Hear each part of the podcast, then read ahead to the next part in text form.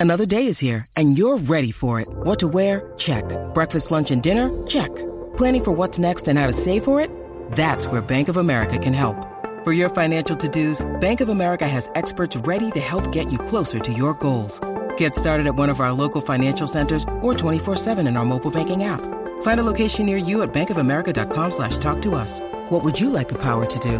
Mobile banking requires downloading the app and is only available for select devices. Message and data rates may apply. Bank of America and a member FDIC. Here's everything Marvel Studios revealed at Comic-Con.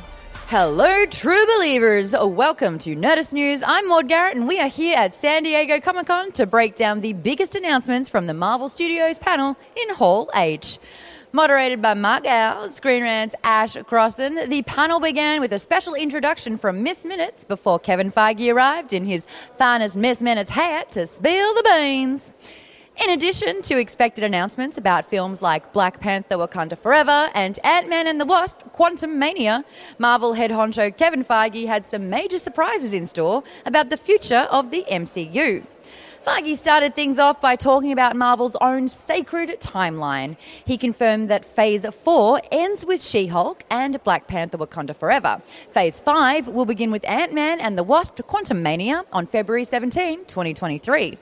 After that is Secret Invasion and Guardians of the Galaxy Volume 3 in the spring, Echo, Loki, and the Marvels in the summer, Blade and Ironheart in the fall.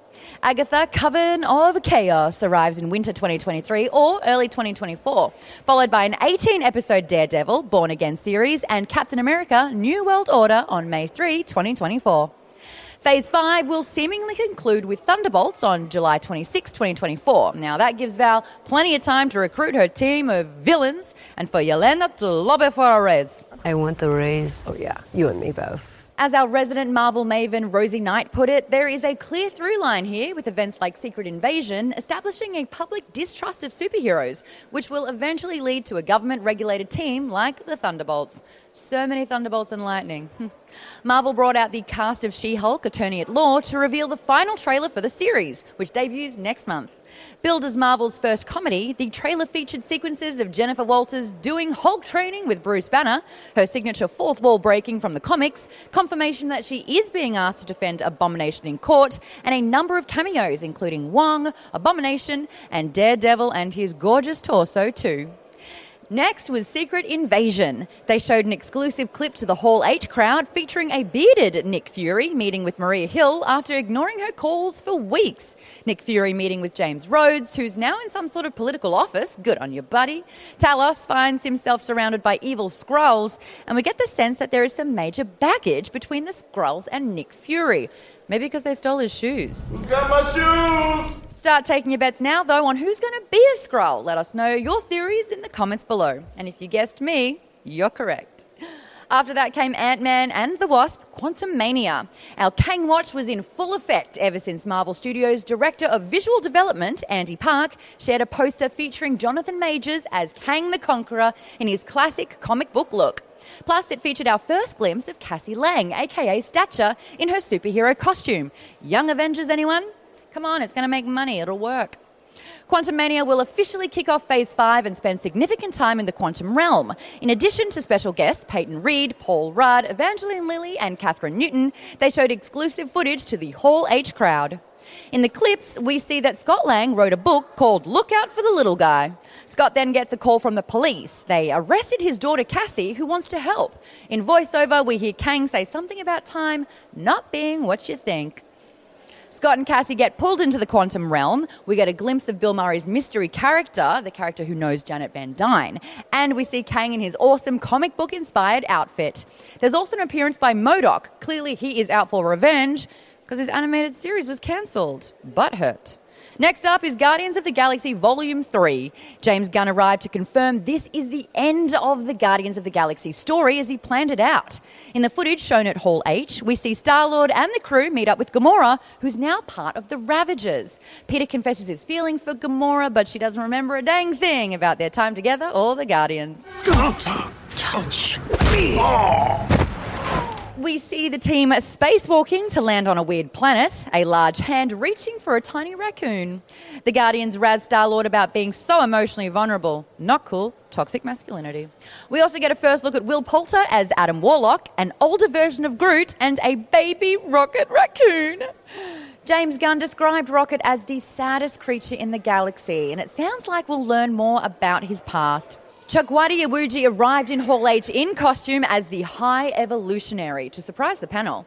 In character, he proclaimed that he wanted to enhance everyone genetically into something less reprehensible and create the perfect species. That doesn't sound evil at all.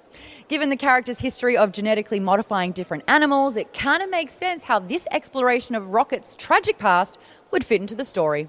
This also means that we'd better see Bova in this movie after they teased her in WandaVision. If nothing else, we'll have Maria Bakalova and she'll be playing Cosmo, the space dog. At least there's that. We always need more dogs. Everywhere. All the time. Then the panel really took us into the far flung future with news about Phase 6, which will complete the next arc of the MCU storytelling. Just as the first three phases were the Infinity Saga, this will be officially dubbed the Multiverse Saga. Phase 6 kicks off with Fantastic Four in November of 2024 and it will end with two films Avengers, the Kang Dynasty in May 2025, and Avengers Secret Wars on November 7, 2025. The real question is will Kang take the place of Doctor Doom in the Secret Wars Secret Laws? Only time will tell. But what is time? And as the old saying goes, to the victor goes the spoils. And last but certainly not least, the panel ended with Black Panther Wakanda Forever. In perhaps the worst kept secret, Tenoch Huerta will officially play Namor, the Submariner. In addition to Namor, the film will also introduce Namora, Atuma, and Ironheart too. I wonder if they'll retcon that earthquake off the coast that Okoye mentioned in Avengers Endgame, but again, only time will tell. And time is all we have. They showed a trailer which shows Wakanda reeling from the death of T'Challa. It introduces a looming conflict between the Atlanteans and the Wakandans, which is a major plotline in the comics.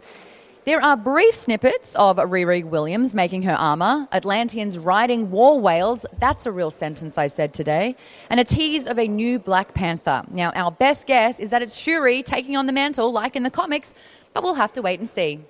And there you have it, folks. That is everything Marvel Studios announced at San Diego Comic Con. We'll be diving deeper into what this means for the MCU over at Nerdist in the days ahead. But for now, tell us what you think of Marvel's announcements? Which one are you most excited for? What else do you think is in Phase 6? Let us know in those comments below. And for the latest and greatest in the world of pop culture, stay tuned to Nerdist.com.